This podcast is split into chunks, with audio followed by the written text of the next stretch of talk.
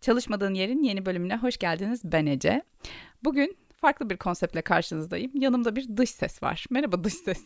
Merhaba. Bundan sonraki anılmalarım dış ses olarak mı devam edecek? evet.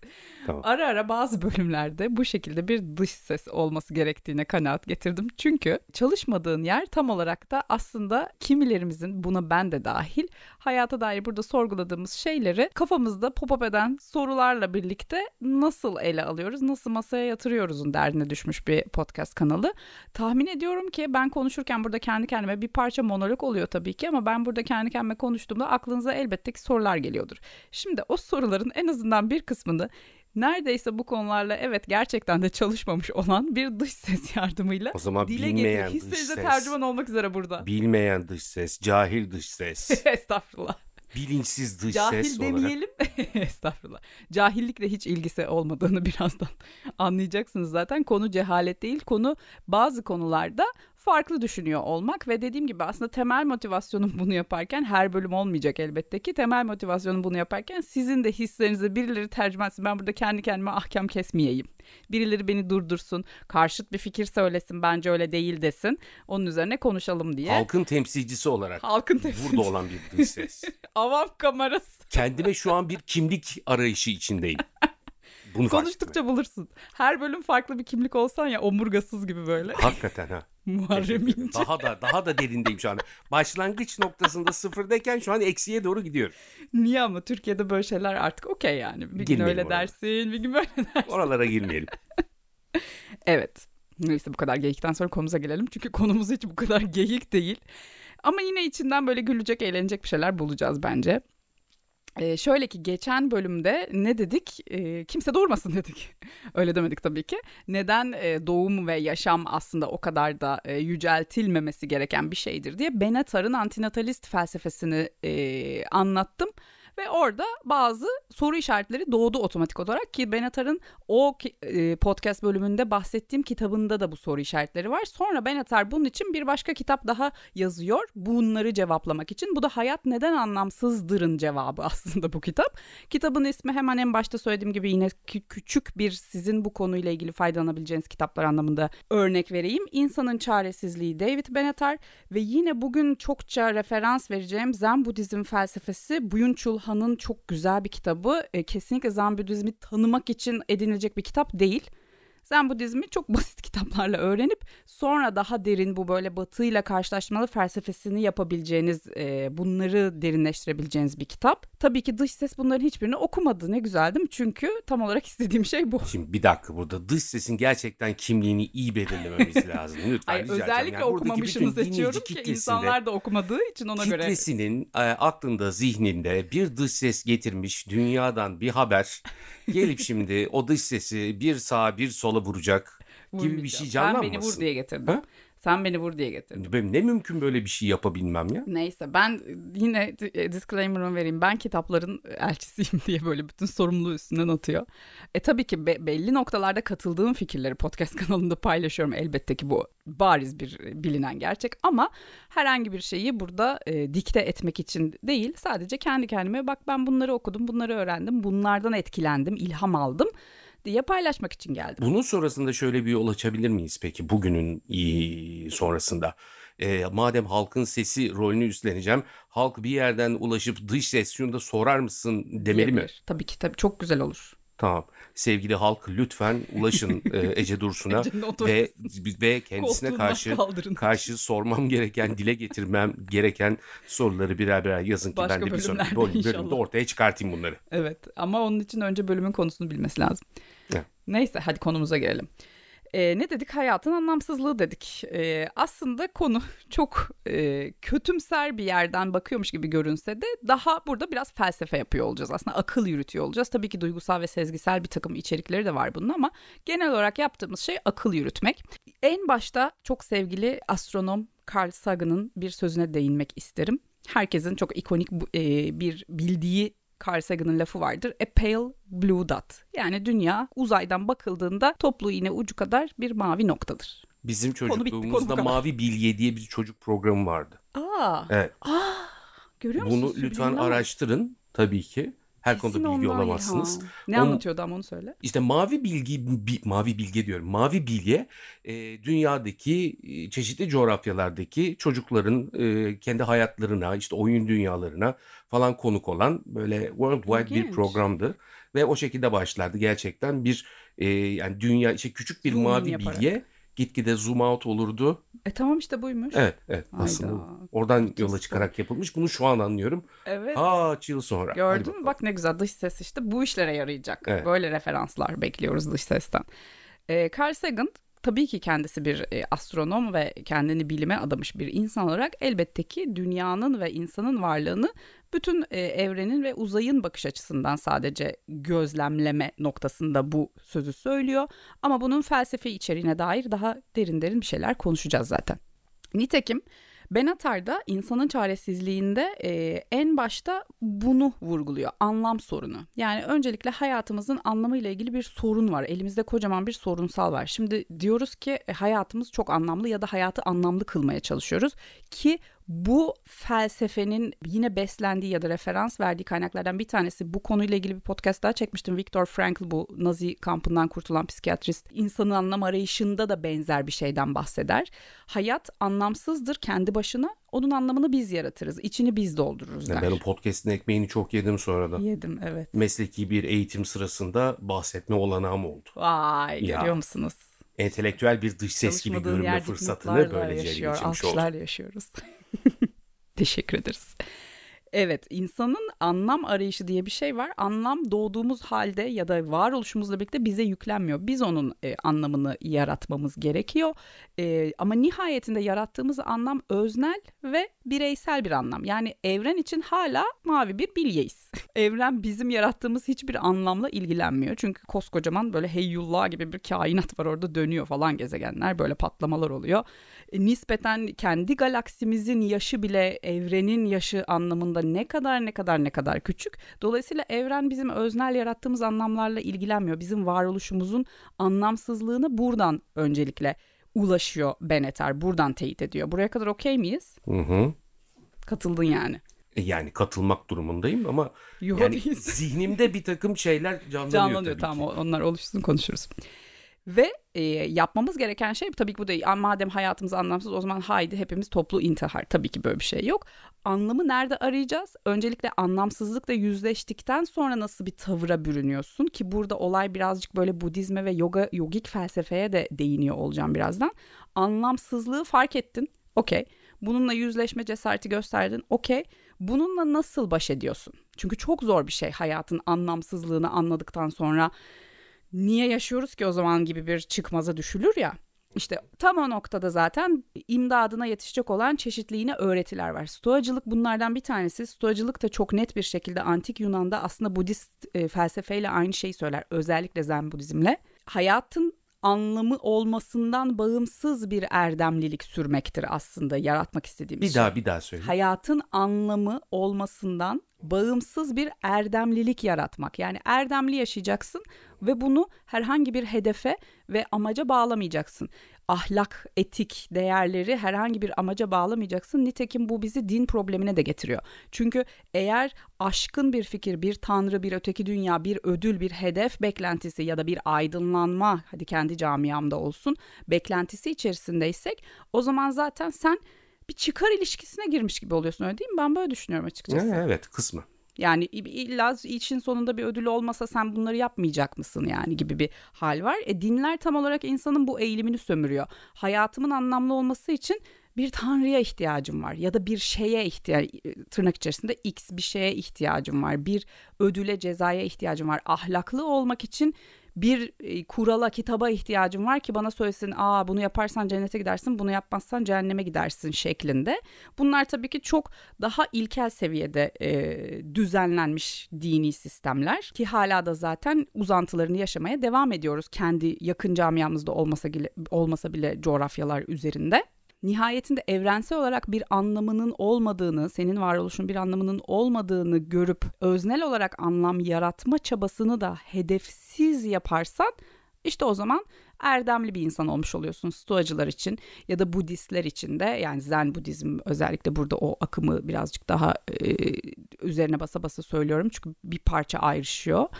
E buna yogik felsefe bilenler şuradan e, tanışık olacaktır. Abhyasa Vairagya diye bir tanım vardır. Çabanı göster ama meyvelerine tutunma. Yani herhangi bir karşılık beklemeden emek ver. Aslında tam olarak böyle bir şey. Herhangi bir anlam olmasa bile sen hayatını yaşamaya değer ve e, erdemli sürdürebiliyor musun? Etik değerleri koruyarak, başkalarına zarar vermeden, kendi benliğinle çalışarak hem hal olarak kendini tanımaya, yaş içinde bulunduğun doğaya uyumlu olmaya, bu doğa, doğaya uyumluluk fikri stoacıların yine böyle üzerine 500 kere çizdiği bir şeydir. Buradaki doğa çiçek böcek doğası değil. Her bölümde de bunu söylüyorum. Bu onlar doğaya evren diyorlar aslında. Stoacılık ve Budizmle ilgili bu özdeşlikleri daha detaylı anlattığım bir bölümüm daha var. Hop oraya da gidip yine daha iyice derin bakabilirsiniz. Burada çok artık girmeyeyim çünkü konu daha yeni başladık hala uzun. Biraz önce söylediğinden yola çıkarak karşılıksız sevgi tanımı aklıma geldi. Çok güzel geldi. Mesela kedilerimizi, köpeklerimizi niye seviyoruz? Hiçbir karşılık yok yani. Ne yapıyor? Ben fosforu neden seviyorum? Peki. Mama parası dışında. Yani bu bu felsefelerin daha ulvi felsefeler olması aslında şunun bir uzantısı mı? Günümüzde yaşadığımız dünyevi sistemler içinde karşılıksız herhangi bir şey söz konusu değil. İnternet sistemi için söylenen bir şeydir. İnternette herhangi bir şeyi karşılıksız size veriyorlarsa mal muhtemelen sizsiniz. Aynen öyle. İki tarafa da gidecek bir şey ya. O yüzden karşılıksız herhangi bir şey yok. İşte bu aslında edinilmesi zor bir beceri öyle değil mi? Kesinlikle. Zaten tam olarak aslında Budist pratikte bunu araştırıyor. Yani sen anla hayatının bir anlamı olmadığına kanaat getirdiğinde de aynı ilkelere bağlı kalarak varoluş ilkelerine yaşayabilir misin? Hedefsiz olduğunda da bir tanrı seni orada cennetinde beklemediğinde de aynı şey yapabilir misin? Bu nirvana'ya ermek dedikleri bu mu aslında? Efendim? Nirvana'ya ermek dedikleri. Tam olarak bir kısmıyla yani hani bir tam tarafıyla. olarak değil ama evet yani ama yaklaşmak. Evet herhalde, aydınlanma yolunun en önemli parçası diyeyim. Ha.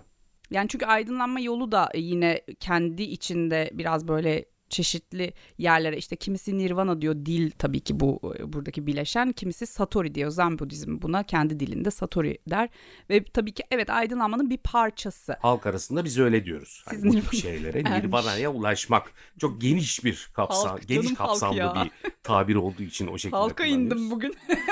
Birkaç bölüm önce bu spiritüel ego, ruhsal narsizm bölümünde de tam olarak bundan bahsetmiştim. Yani herhangi bir aşkın bir şey aramadan. Aşkın şu demek, o bölümü dinlemeyenler için özetliyorum. Kendinden daha üstün, metafizik bir olağanüstülük arayışı. Seni aşmış olan adı üstüne aşkın.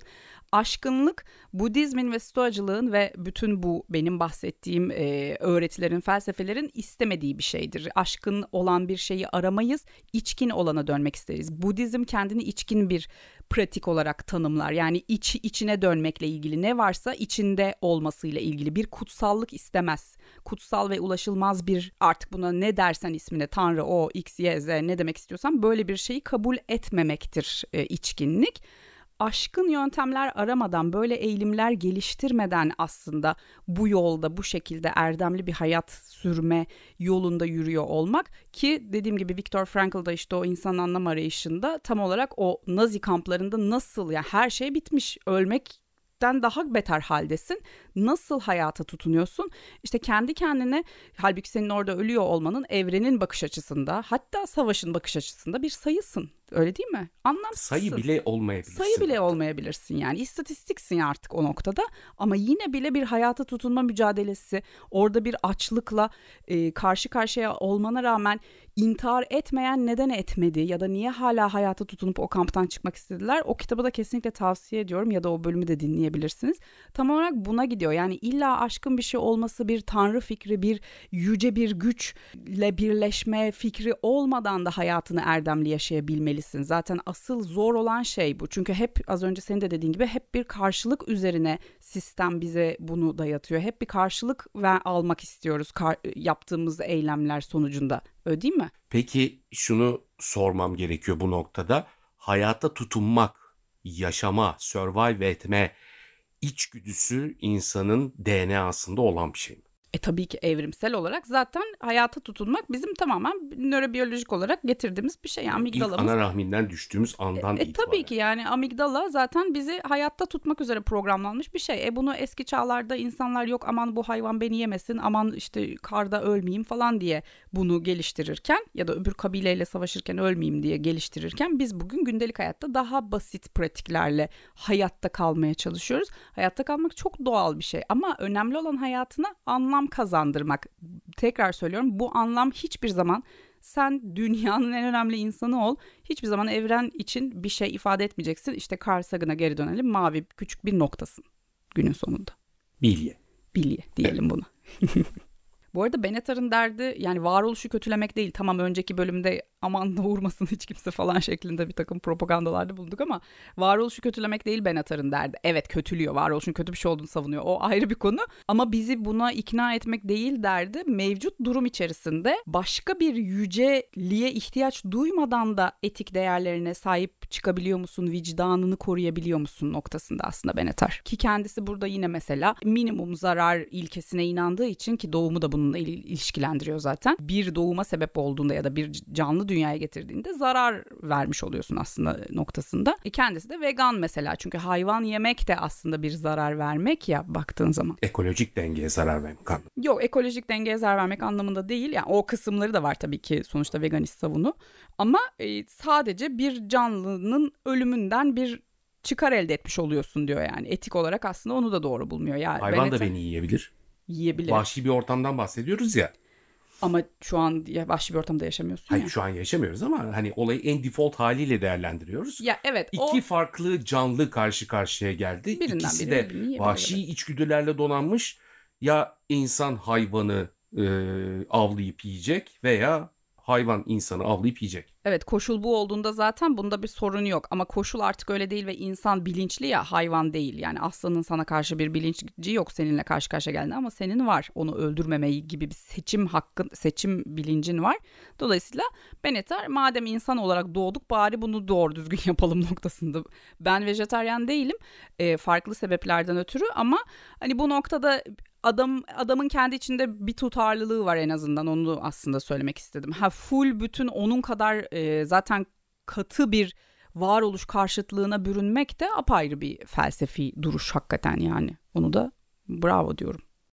Bunlar çok relatif kavramlar değil mi peki? Çok relatif hani kavramlar. Hani hayatın anlamı kime göre neye göre? Hani normal e nedir, ama, normalite nedir bunun gibi. E zaten ama kitapta anlam ad üzerine başlık başlık başlık mesela işte şimdi ona geleceğim. Şimdi hayatın anlamı dediğin zaman adam altına başlıklar açıyor. İnsanın bakış açısından okey diyor. İnsanın bakış açısının hayatına var. Bir de her insanın ayrı bir bakış açısı Evet var zaten onların hepsini konusu. yazıyor kitapta. Ben burada artık onların her birini kitabı özet gibi okumayayım da zaten tam olarak düşüneceğimiz şey o. Yani bunların üzerine düşünün diyor. Ben hiç bunların hiçbiri yoktur demiyor. Öznel olarak bir anlamımız olduğunu zaten inkar edemeyiz. Yani inkar edemeyiz değil bunu yaşıyoruz, bunu deneyimliyoruz. Adam kendini anlamlı kılmak adına zaten kitap yazıyor. Bu da bir anlam arayışı baktığın zaman sadece bunları bilelim diye hani e, bilelim noktasında bilincinin e, farkında olalım noktasında mesela şöyle e, katmanlandırıyor yaşamın anlamı dediği şeyi. insanın bakış açısı, toplumun bakış açısı, insanlığın bakış açısı, evrenin bakış açısı. Şimdi bu bakış açısı daraldıkça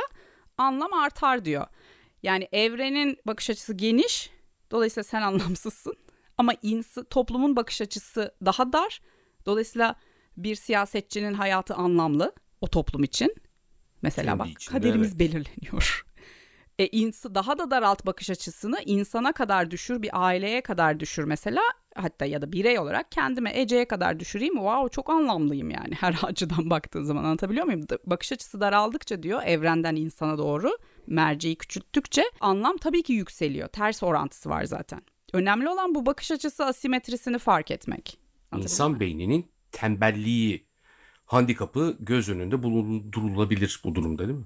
Evet tabii ki yani bunları bu arada düşünmek zorunda değiliz ya. Düşünmek hani ben bunlardan keyif aldığım için bunları burada paylaşıyorum, anlatıyorum. Hasbel kader bunlar üzerine düşünmüş birileri varsa aa evet ya benim de bu aklıma gelmişti e, desinler diye ki benim çevremde bunları paylaştığımda bunları e, katılan ve hakikaten evet ya gerçekten ben de öyle düşünüyorum diyen bir sürü arkadaşım da oldu. Katılmak zorunda da değil elbette kimse zaten o burada bir şey dikte etmiyorum ama günün sonunda ben bu, ben neyle uğraşıyorum? Ece kimdir?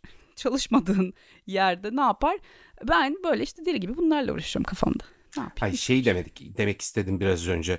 Ee, bu din, siyaset ve benzeri konuları insanların insanlığın karşısına hayatın anlamıdır bunlar diye koyanlar aslında insanın beyin tembelliği handikapından faydalanıyorlar. Evet kesinlikle çok güzel bir noktaya değindin. Teşekkür Çünkü ederim. bakış E, daralmış. bakış propaganda da bunlardan bir tanesi çünkü bugün bol miktarda böyle propaganda ile ilgili bir takım makaleler falan okudum. Ee, şu çok meşhur Van Goebbels vardır ya işte onun e, sözlerinden bir tanesi. Yani insanların beynini daha da tembelliğe alıştırın. O zaman propagandaya daha da fazla inanacaklardır. Çünkü onların zaten inanmaya ihtiyacı var. Bu noktada çok sevdiğim bir kitabın başlığı e, aklıma geliyor. Hiçbir zaman bilmemizi istemediler. Sadece inanmamızı istediler diye. Teşekkür ederim. Dış sesliğinin hakkı, hakkını veren dış ses olarak sözü tekrar size veriyorum. Dış ses dediğin işte böyle olur be. dış ses gibi dış ses. E, Burada şeyden örnek veriyor mesela Kafka'nın hayatı örneği. Bu arada bunlar ters de çalışabilir. Mesela atıyorum kardeşimin hayatı benim için çok anlamlı. Çünkü benim kardeşim. Evren için çok anlamsız. Ee, Daha doğrusu şöyle hadi katman katman gidelim. Toplum için nispeten anlamlı çünkü o bir fizyoterapist ve e, işte ülkeyi bıraktı, yurt dışına gitti ve orada e, insanlara şifa dağıtıyor. Orada çalışıyor, kendi mesleğini icra ediyor ve bir fayda, topluma bir faydası var. O yüzden toplum açısından benim kadar olmasa bile nispeten anlamlı. Bak anlam daralıyor, şey genişliyor. Bu kısmı yakaladığınızı biliyorum. İnsanlığın bakış açısı dediğinde daha artık e, o toplum değil, daha toplumlar üstü bir şeyden, total humanity'den bahsediyoruz. E artık anlamsızlaşmaya başladı benim kardeşimin varlığı ya da benim de aynı şekilde. Evrene geldiğimde zaten komple dünya iptal yani. Hani Dust Dün- in the Wind dediniz. ya Ya Kansas'tan dinliyoruz. geliyormuş üstüne parça girsek ya. Burada bu ters de çalışabilir diyor. Mesela Kafka'nın hayatını örnek veriyor burada. Kafka e, kendisi de aslında nihilizme çok yatkın bir adam olduğu için eserleri yani ürettiği yapıtları yazdığı eserleri hiçbir şekilde yayınlamak istemiyor. Çok çok azını yayınlıyor ve öldükten sonra da vasi- yani ölmeden tabii ki vasiyetini arkadaşı Max Brod'a diyor ki ben öldükten sonra her şeyi yak. Beneter şöyle bir akıl yürütmede bulunuyor. Eğer Max Brod onu dinleyip her şeyi yaksaydı biz Kafka diye biri gelmiş geçmiş haberimiz olmayacak. Sezen Ama Aksu dediniz. Sezen Aksu mu? Beni yak, kendini yak, her şeyi yak. Kafka'ya bağlayarak haddini aşıyordu dış ses. Ama Brod yakmamış. Vasiyete de uymamış. Aslında yanlış bir şey yapıyor baktığın zaman ilkeli bir... Bunu lütfen şurada anlatacağını bir de çok özel Tamam. bir soru soracağım. Tamam okey. Max Brod yakmamış eserleri e, ve yayınlamaya başlayınca da bizim Kafka diye gerçekten dünya edebiyat tarihini dönüştürecek e, düzeyde yetkinlikte eserler veren bir insandan haberimiz oluyor. Bazen o anlam şeyi e, bu şekilde makas farklı yönlerde de ilerleyebiliyor ama yine de evrenin gözünde Kafka kim Allah sen yani. Tamam Buyurun. so- soruya gelelim. Lütfen. Kafka Broad bağıntısından yola çıkarak size bu şekilde gelen bir tavsiye olsa bunlar benim düşüncelerimdir, günlüklerimdir. Bunları ben öldükten sonra kimse okumasın ve yak. Bu uyulması gereken bir tavsiye midir? Yoksa orada bencilliğinizi kullanarak hayır ben bunları yakamam deyip bir kenarda tutmak nasıl bir tavırdır? Benim kişisel görüşüm ben mi cevaplıyorum bunu E, yoksa Tabii. Ha, Yani okey. iki taraftan Ben da. Ece'yim başıma böyle bir şey geldi. E, Okey ben yakarım.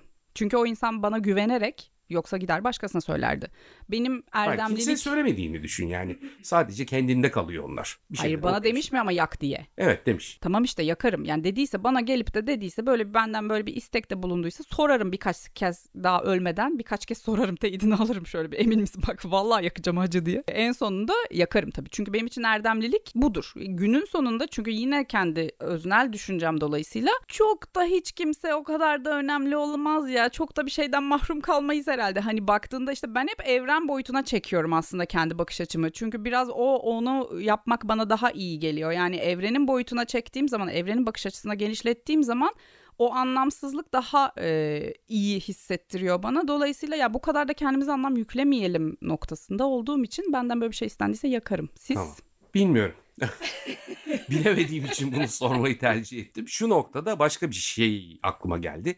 Evren için anlamlı olan şey nedir? Yok. Evren çünkü bir Her şeyin kapsayıcısı. öze evet bir öze ve bir töze ona da sonra geleceğiz boşluk fikriyle. Hani tam tersten yola çıkarak bu soruyu ürettim. Evet, Evren için bir anlamı yok herhangi Hayır bir evrenin insanın. yaşını düşünsene milyon yıllık bir şey ve bünyesinde Galaksiler dönüyor, yıldızlar geliyor. Yok efendim dünya denen yerde dinozorlar gelmiş de geçmiş de yani orada bir e, makro kimyasal bir olaylar zinciri var ve bu kuantuma falan da böyle inen bir yol. Bu şekilde bir makro kimyasal bir olayla fiziksel daha doğrusu kimyasal artı fiziksel bir olaylar zinciri var ve o devam ediyor. Yani aslında fizik kurallarının devam ettiği koskoca bir yapıdan bahsediyoruz.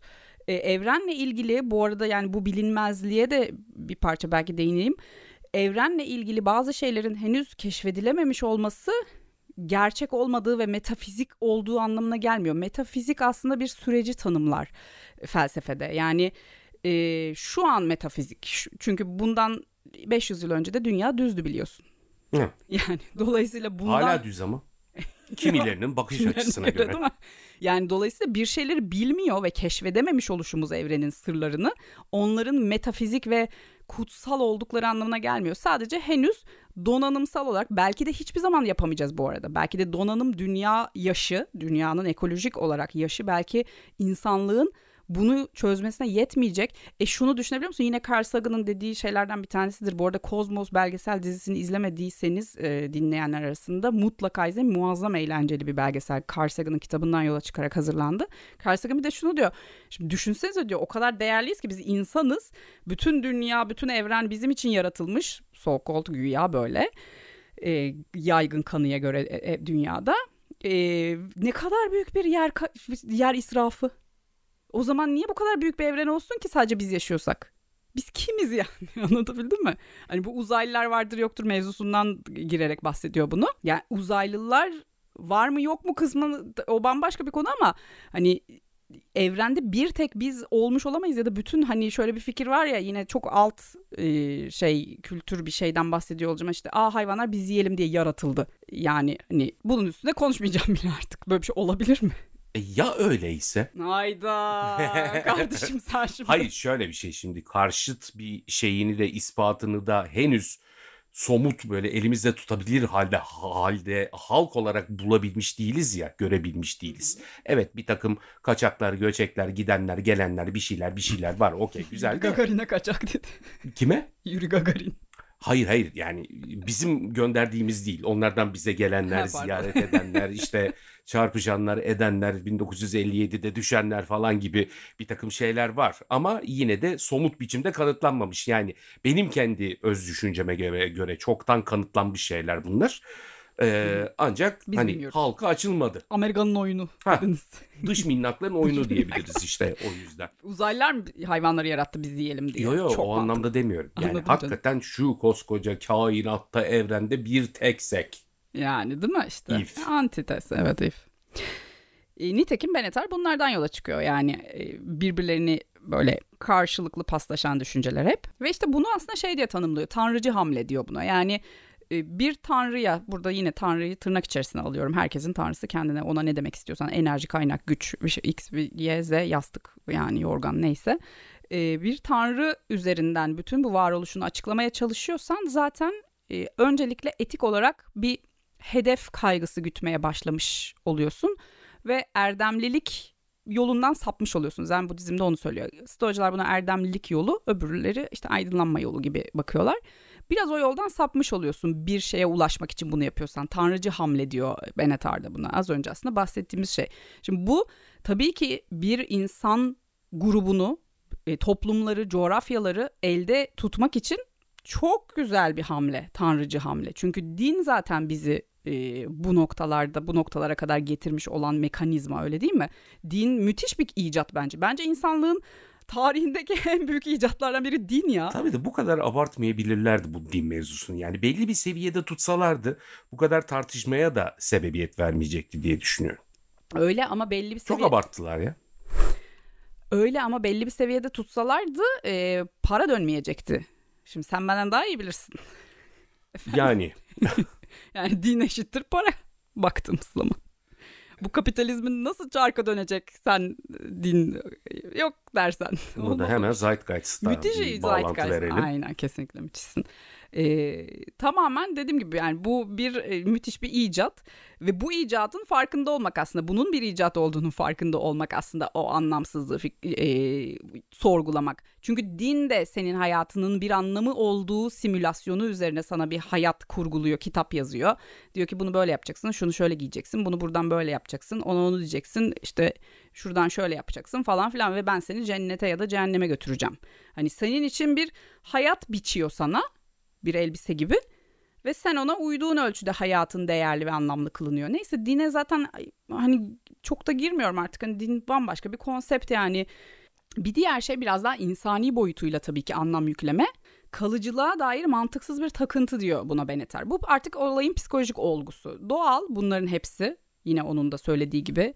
Kozmik şöhret kazanma isteğinin arkasındaki narsizm diyor yine Benetar buna. Yani Cemroquai İsa kozmik şöhret, kozmik Mesih kompleksi aslında. Hı hı. Yani e, kendini işte o kadar yüce bir mertebede görüyorsun ki ben bugünün bu yaşamın sonunda wow bir yere varacağım. Bir sonraki hayatımda upgrade etmiş olarak geleceğim falan. Bunların hepsi aslında kendi iç dünyasında temelde psikoloji e, çerçevesinde bir belli bir narsisizm barındıran şeyler der Benetar'da ve kalıcılığa dair mantıksız bir takıntı. Bu kalıcılığa burada bir yıldız koyuyorum dipnot gibi. Birazdan ölümsüzlük konusuna da geleceğiz. Çünkü yine Benetar'ın işlediği şeylerden biri gerçekten ölümsüz olmak istiyor muyuz? Yani kalıcı olmak istiyorsun ama ölümsüz olmak istiyor musun noktası var bir de. Hep beraber olabileceksek neden olmasın?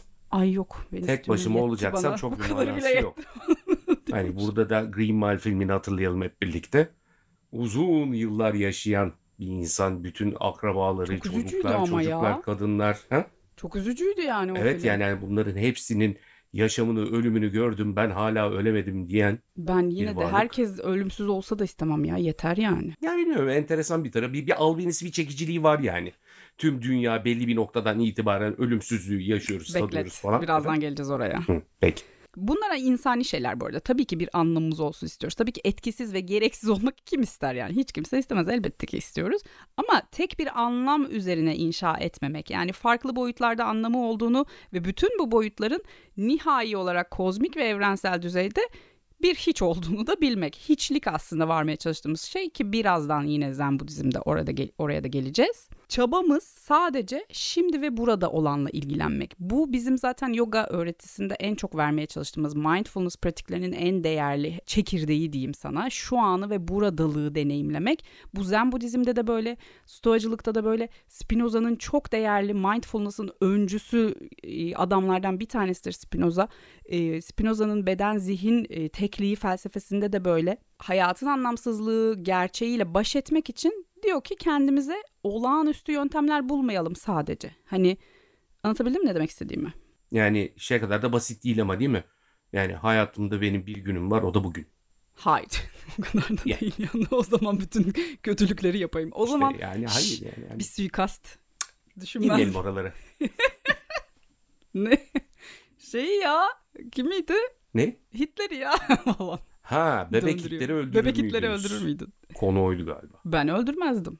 Anladım. Ben de öldürmezdim diye cevap vermiştim. Tabii öldürürüm diyen çok daha hı hı. E, işte o Mesih tek ka- layer, kahraman kompleksi. Tek layer düşünen insanlar var ama. Evet işte o kahraman kompleksi. Ona düşmemekten bahsediyor Benetar yani. Anlatabiliyor muyum? Yani kendi içinde zaten dünyanın evrilen bir dinamiği, bir yaşamsal döngü var. Bebek Hitler'i neden öldürmüyoruz peki?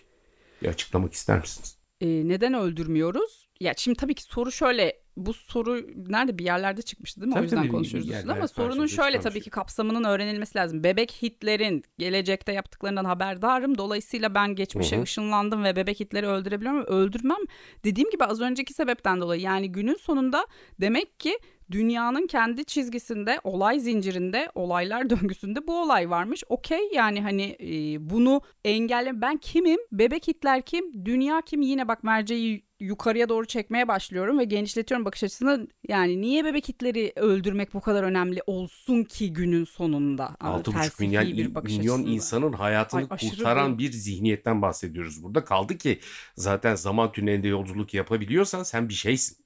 Her şeyden önce. Ya işte onlar soruyu başka bir böyle iyice Tabii canım, çetrefil çok hale değişkenli bir hikaye aslında. Ama evet kişisel yani çok basic şeyde fikrimi öldürmezdim. Yani e, olaylar zincirinde onlar olacaksa onlar olacaktır. Yani sonuçta tarihsel bu, bu Hitler olmaz. Hitler olur sanki yokmuş gibi. Neyse. Silivri'nin soğuk olduğunu duydu. Burada bir de kalite ölçütü var. Yani hayatın anlamını neye göre belirliyoruz? Bir kalite ölçeğimiz var. Hayat bunu bir önceki bölümde biraz bahsetmiştim. Yine Bennett'ın öbür kitabında e, detaylı bir böyle çizelgeler halinde bulabilirsiniz kalite konusunu. Hayatlarımız bir kere zaten iyiden daha fazla kötü içeriyor. Acı hep var, acı hep var olacak. E, bu Buda'nın da en dört yüce gerçeğinden bir tanesi. Önemli olan bu acının e, acıya karşı bir bağışıklık geliştirmek, acıyı yok etmek gibi bir şey söz konusu değil. Dünya acıyla e, oluşmuş bir yer ve en yoğun hazlar bile hep her zaman acılardan daha kısa sürer. Hatta bununla ilgili işte geçen bölümde de verdik ya örneği bir saat boyunca dünyanın en büyük düşünebileceğin en büyük hazzı sana vereceğiz ama bir saat boyunca da en büyük işkenceyi ister misin deser hayır der herkes. O onu karşılamıyor ampirik açıdan. Tabii ki karşılığı. E, o yüzden hayat kötü deneyimlerin daha çoğunlukta olduğu bir bileşke aslında. Sadece bunu içlerinden seçim yapıyoruz hatırlamak ve içselleştirmek ve günümüze taşımak anlamında.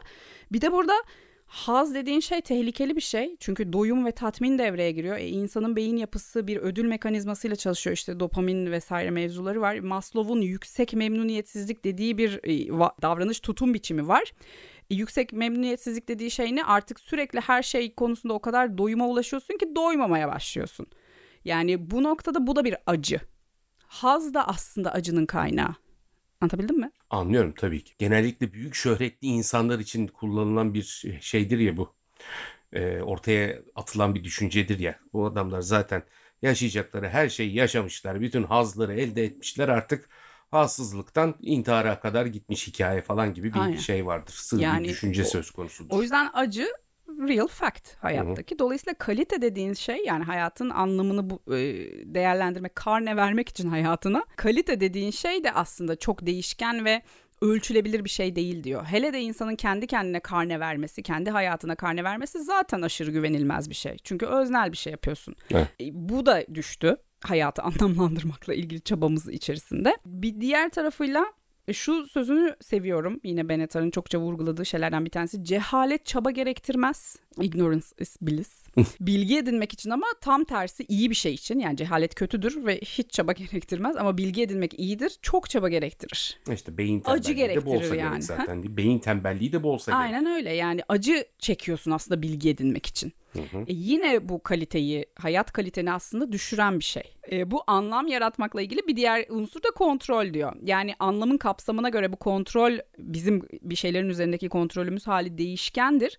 Ama anlam ne kadar kapsamlıysa kontrolümüz o kadar düşer. Yine o evren bakış açısına gittiğinde evrenin bakış açısıyla ilgili hiçbir şeyi kontrol edemeyiz. Ben hayatımdaki biriyle ilgili, kardeşimle ilgili ilişkimdeki anlam e, kalitesini kontrol edebilirim. Çünkü çok küçük bir mercek orası. Dolayısıyla evrenin bakış açısından olan anlamsızlığımıza dair ne yaparsan yap bu böyle olacak. Hiçbir kontrolün yok. Ağzında kuş tutsan evren sana ee diyecek yani. Yani evrene bir bakış açısı da atfetmenin çok manası yok bu durumda.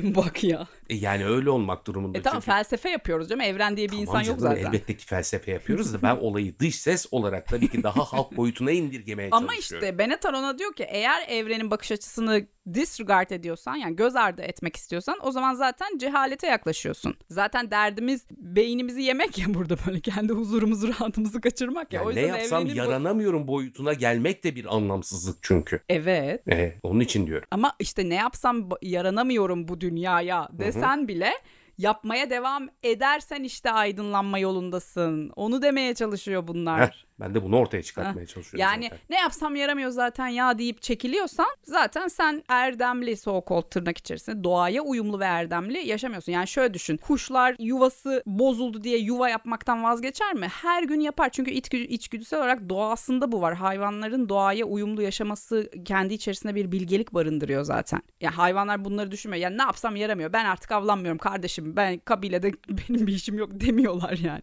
Anlatabiliyor muyum? Aynı mantıkta olmalıyız diyor buna düşmemen. Çünkü ne yapsam yaranamıyor da bir ego. Kendinin daha upgrade edilmesini istiyorsun belli çerçevede toplumsal, bireysel neyse öyle şey ya da böyle. E, çok güzel. İş bu sebeple o zaman diyoruz ki siz ağzınızla kuş tutsanız bile evrenin buna bir karşı cevabı olmayacak. O yüzden yapabildiğiniz her şeyi hayatınız boyunca yapın ki hiç değilse bir aydınlanma seviyesine varın. Evet ama ben zaten kesinlikle böyle.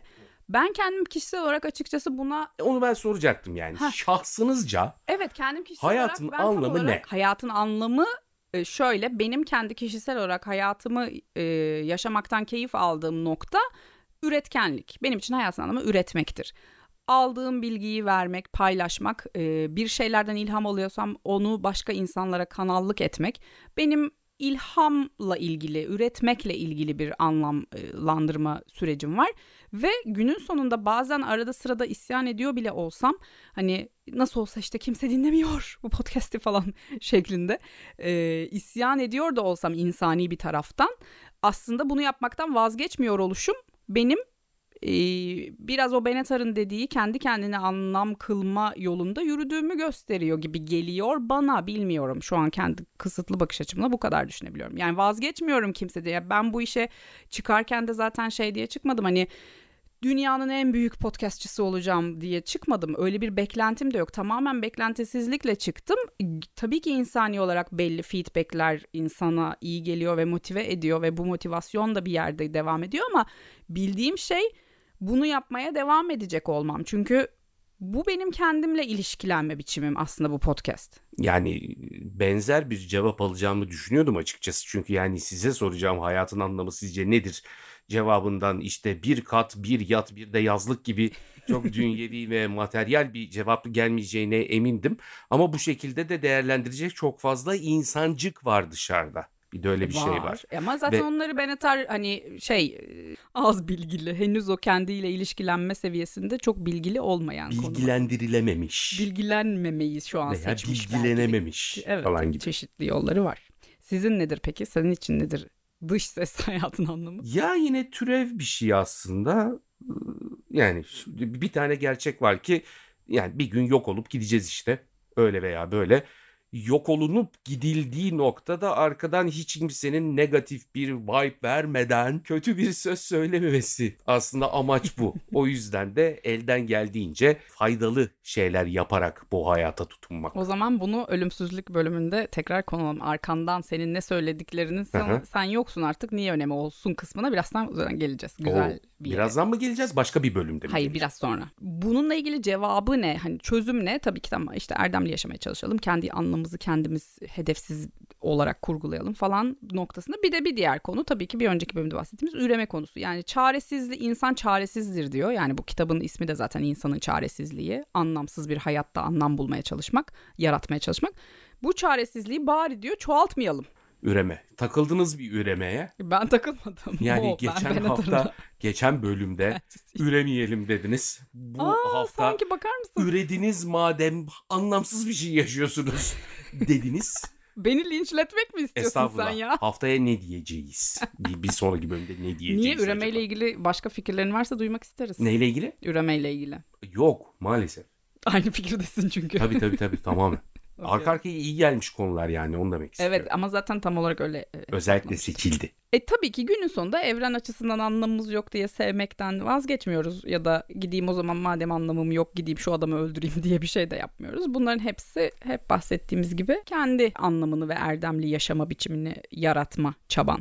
Bu bölümü kitaptaki şu alıntıyla bitirmek istiyorum. Cehalet varoluşsal bir ağrı kesicidir. Fakat insanın çaresizliğinin ağırlığını yeterince hissetmeyenler onu yeni nesillere aktarırlar. Gerçekten. Yani doğrusu. bir varoluş kaygısı yaşıyorsan zaten otomatik olarak üremeye karşı şeyin düşüyor, motivasyonun ha, düşüyor. Ama cehaletin de gerçekten belli bir noktaya kadar iyi bir ağrı kesici olduğu kesinlikle O kesin doğru. canım onu onda ignorance is bliss dedik yani. Önemli olan neyi seçtiğin. Red pill, blue pill. Ya dedi Matrix gibi. dedi.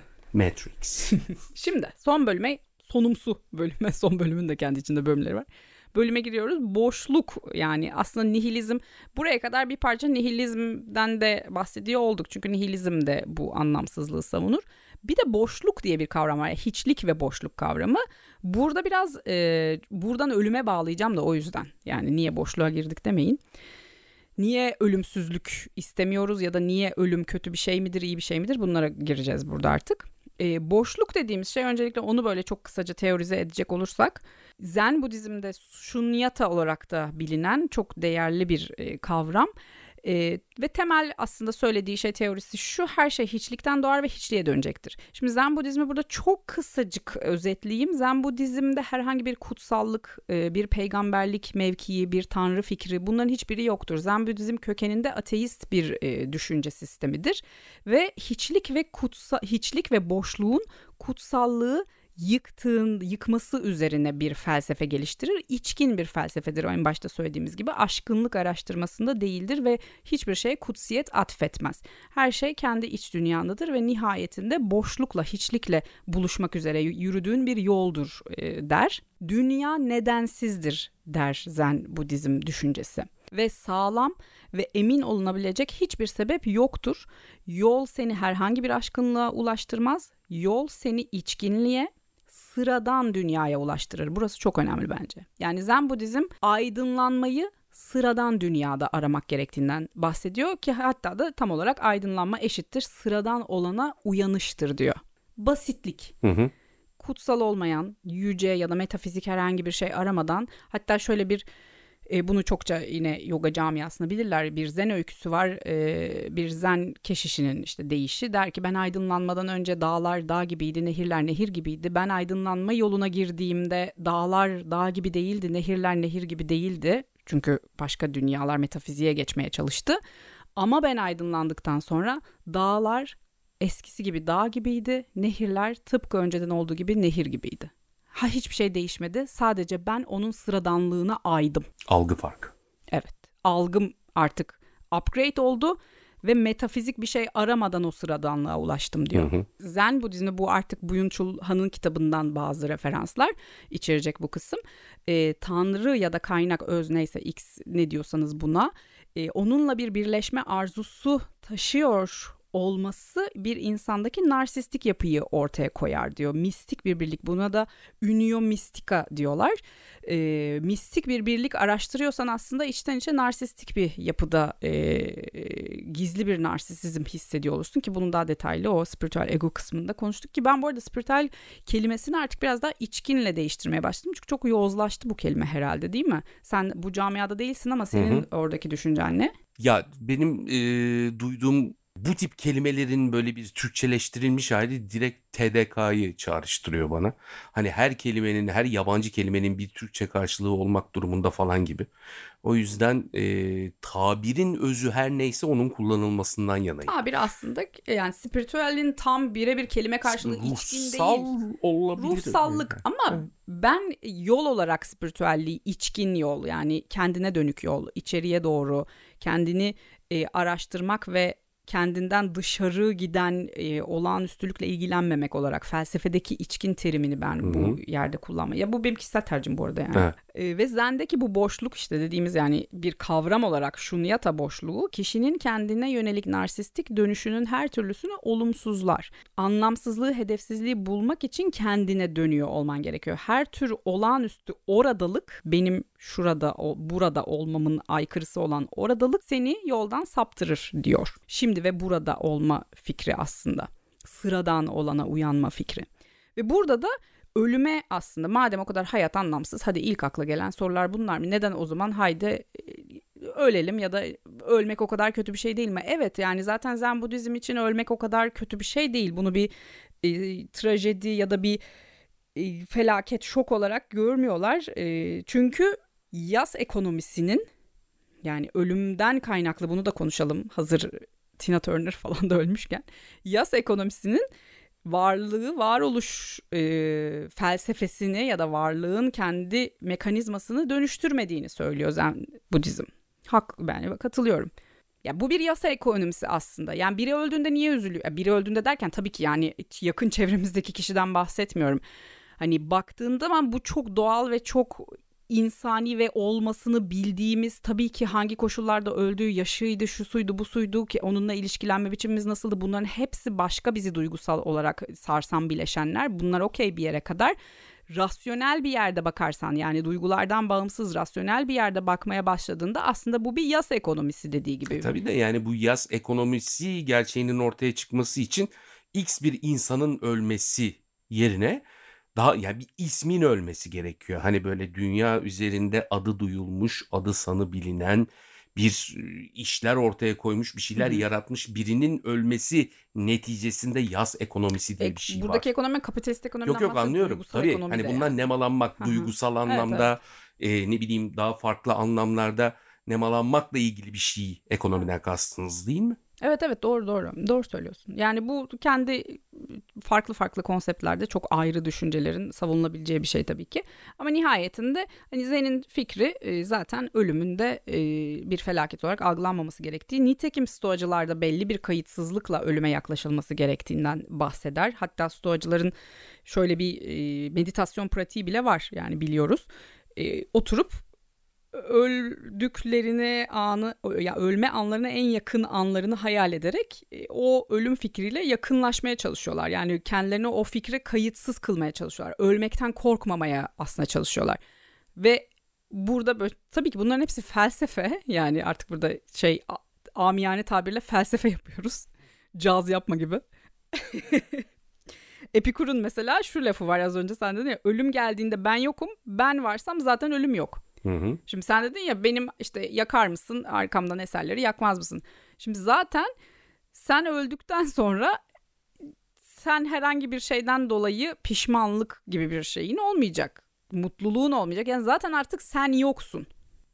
Lakin işte ölümün de nasıl bir deneyimi olduğunu bilmiyoruz. De- bilmiyor muyuz? E, bilmiyoruz. Bilen var mı? Felsefi açıdan yaklaştığın zaman tabii ki bir şey söylenebilir. Bir insanın gayet yalın bir biçimde ölmek şudur. Ölüp gittiğin zaman buradaki hiçbir şeyini hatırlamazsın. Hiçbir duyguyu bilmezsin. E tam tersi Hiç- olmadığına şeyini- göre E tamam işte onu diyorum. Ya bunlar böyle değilse? e, o zaman ona yönelik bir şeylerin ortaya çıkmış olması gerekmez İşte mi? onu diyorum yani bize öbür dünyadan, öbür dünya denilen Yani yerden. şu ana kadar öldükten sonra bilinciyle bize ulaşan herhangi biri olmadığına göre E tamam da bu iş hikaye şeye kadar gider. e, bu fizik tartışması yani. E tabii tabii oraya kadar gider yani onu demek istiyorum.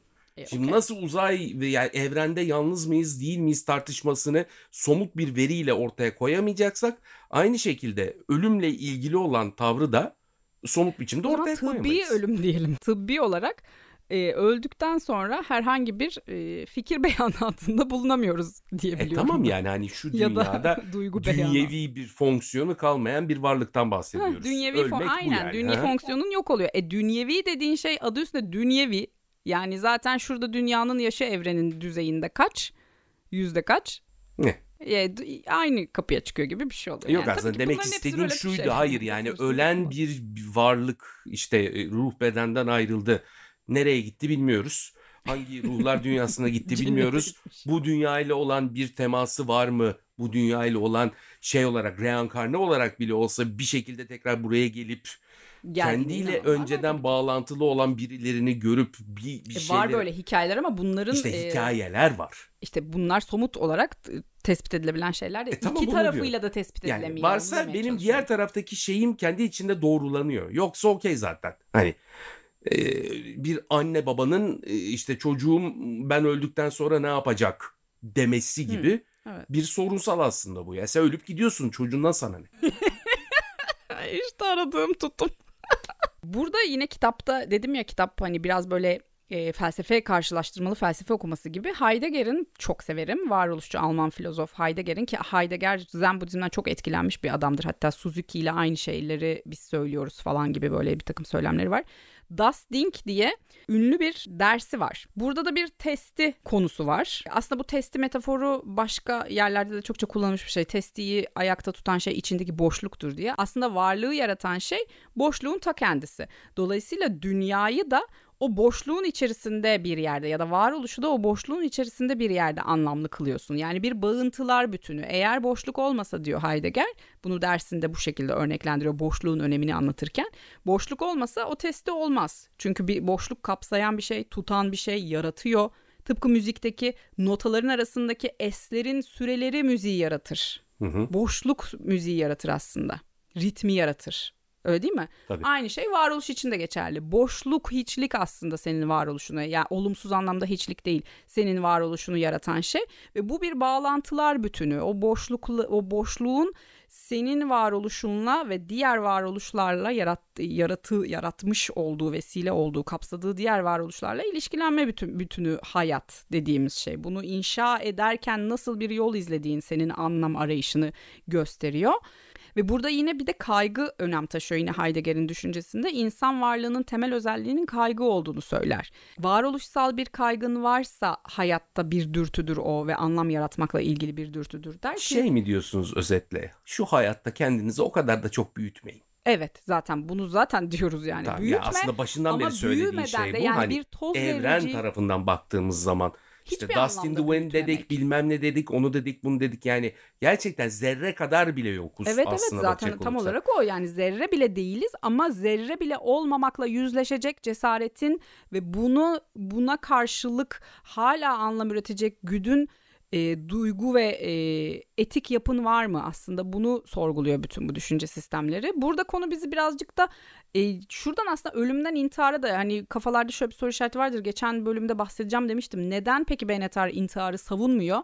Benetar intiharı e, kötülemez ahlaki olarak yanlış bulmaz, akli olarak da yanlış bulmaz. Okey der belli çerçevede. Hani e, bunda bir sakınca yok ama yine diyor bu bir kaçış. Yani varoluş problemini çözmüş olmuyorsun intihar ederek. Heidegger için de yani ölümü de yüceltirsen intiharı yani intihar etme fikri ölümü de yüceltmek oluyor. Halbuki biz ne arıyoruz? Ölümü de sıradanlaştıralım. Anlatabildim ne demek istediğimi? Ya orada bir kavramı sıradanlaştırmakla ilgili bir kaygı güdüldüğünü pek düşünmüyorum açıkçası. İntihar olayında.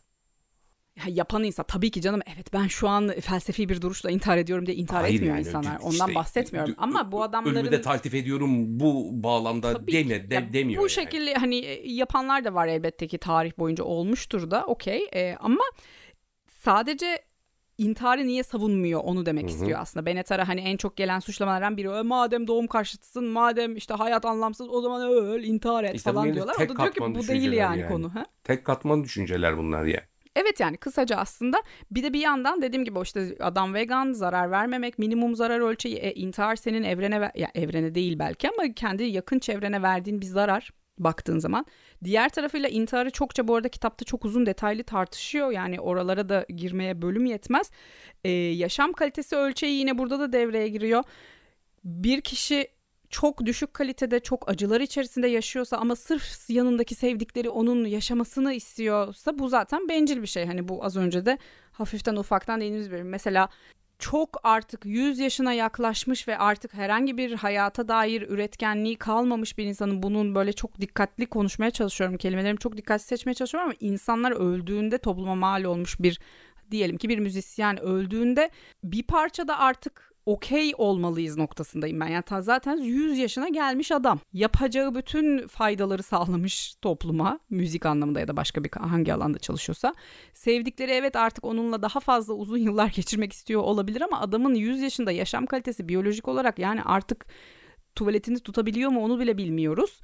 Hani artık biraz bir rahat bırakmayalım insan. Ya orada şöyle bir şey var. Yani yine insanın Ya bencil bu bencillik değil mi yani? bencillik tarafı okey. Diğer taraftan da bu önemsediği çok ayrı bir mertebeye yükselttiği insanla hala aynı dünya üzerinde yaşıyor olmak, aynı havayı soluyor Ama olmak insanlara çok psikolojik olarak iyi geliyor, iyi hissettiriyor. Evet işte ama o zaman ki yine bak bir dışa bağımlı. Yok yani- ya benimki bunu doğrulayan bir şey değil sadece anlamaya çalıştığım Evet bir evet şey bu öyle olduğunu zaten evet yani onun farkındayım ama artık bunu da bir sorgulamasak mı hani e, çünkü bu da benim dışa bağımlılığımı gösteriyor. Yani sırf sen o insanın varlığından mutlusun diye o insan artık o kadar da yaşasın mı yani illa 50 sene daha mı artık tamam kanı emildi yani anlatabiliyor muyum? Hani bili, bu mekanizmalar çok duygusal mekanizmalar. Biraz o konularda rasyonel tarafımızı devreye sokmasak mı acaba e, genel tutum anlamında diyorum. Ya bu arada bunlar aşırı basit şeyler. Hani felsefe yapmak adına bunları konuşuyoruz. Yoksa gündelik hayatta elbette ki ben de şu an çok sevdiğim birinin ölümünü duysam üzülürüm ama o kadar derinden etkilenemiyorum özellikle topluma mal olmuş figürlerle ilgili. En sevdiğim insanı düşünsem bile o kadar derinden etkilemiyorum yani bunu daha önce de belki bahsetmiş olabilirim. Hani kim ölse ağlarım. Ünlü yani topluma mal olmuş figür hiçbir fikrim yok. Aklıma Yani insan gelmiyor. Yok oluşu rasyonalize etmekle ilgili bir e, tavır olabilir. Evet tabii. yani rasyonalize etmekle ilgili. Yani ne kadar işte e, düşünme derinliğini kendi üzerinde yaratabiliyorsan, katmanları üst üste koyabiliyorsan bunlarla ilgili ra- rasyonalizasyon sistemin o kadar ilerliyor ama gerçekten hani tek katman üzerinden düşünen bir beyin yapısını düşünecek olursak yani çocuğu dışarıda düşüp dizini parçalasa da aynı şekilde üzülüp ağlıyor. Çünkü duygular ön planda. Hani benim öyle bir yüreği beyninden büyük gibi bir tanımlamam vardır aslında.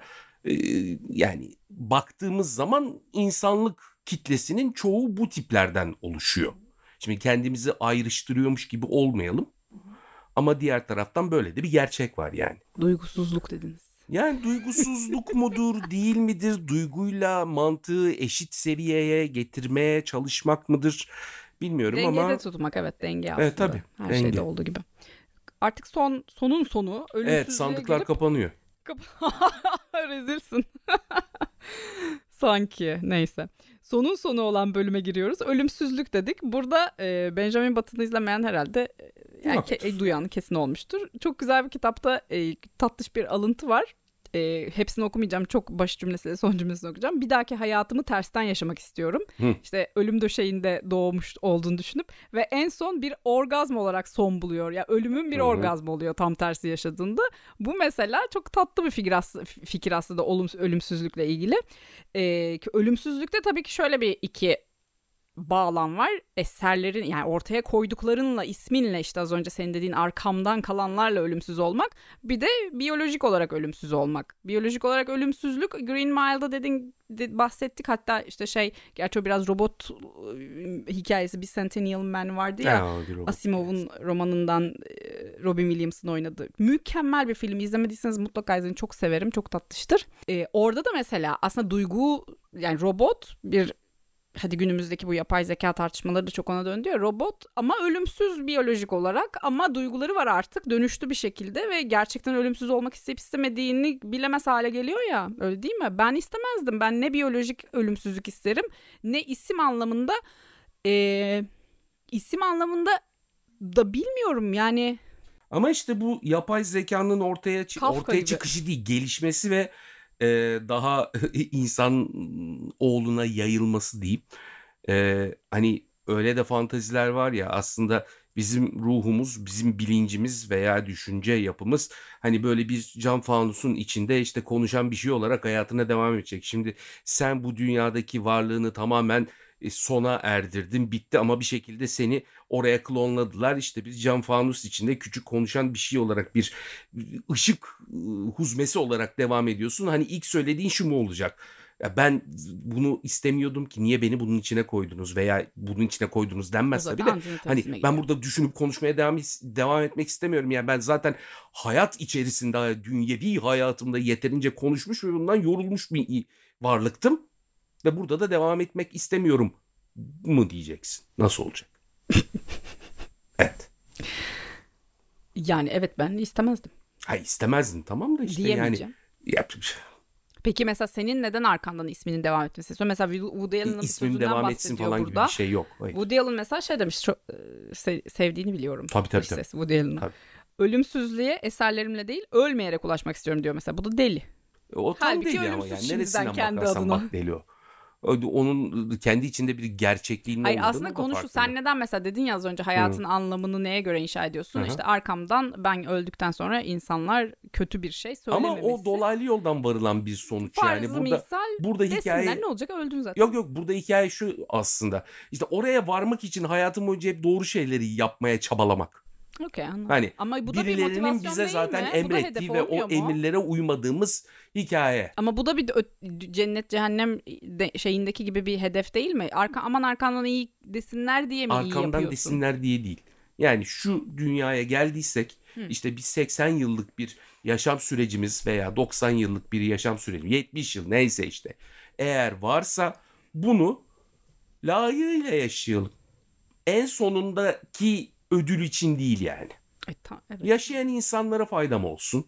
Ne bileyim sevsinler, beslesinler, Ay, okşasınlar. Kelebek, sevi kelebeği. Ya falan yani hani yani sürekli de böyle negatif yüklenmekle yaşamak gerçekten o zaman anlamı bitiriyor. Negatif zaten Bennett'ın savunduğu şeylerden bir tanesi. Bizi kötümserlikle suçlayanlar olacaktır. Hayır Hı. kötümserlik değil bu gerçekçilik. E, bunları bilerek yaşamaya başladığında aslında daha dolu, e, daha zor, daha kendi içerisinde çetrefilli ama nihayetinde kendine dair derinlik farkındalığını bir parça daha e, derinleştirmiş oluyorsun, yükseltmiş oluyorsun gibi bir düşüncede. Evet, e, seçim özel yayınımız burada sona eriyor. Evet bu noktada kulağımın aktığı, gözlerimin boş baktığı, Tamam sesimin ya, sanki çatallandığı bir noktada Sonucu bilmiyoruz sanki. neyi bilmiyoruz? Son bir siyaset yorumu alalım senden dış ses. Evet. Hakkımızda hayırlı olsun dedi dış ses. Buraya kadar dinlediyseniz çok teşekkürler. Buraya kadar varsa- dinleyeceksiniz. Bundan sonra da dinleyeceksiniz demektir.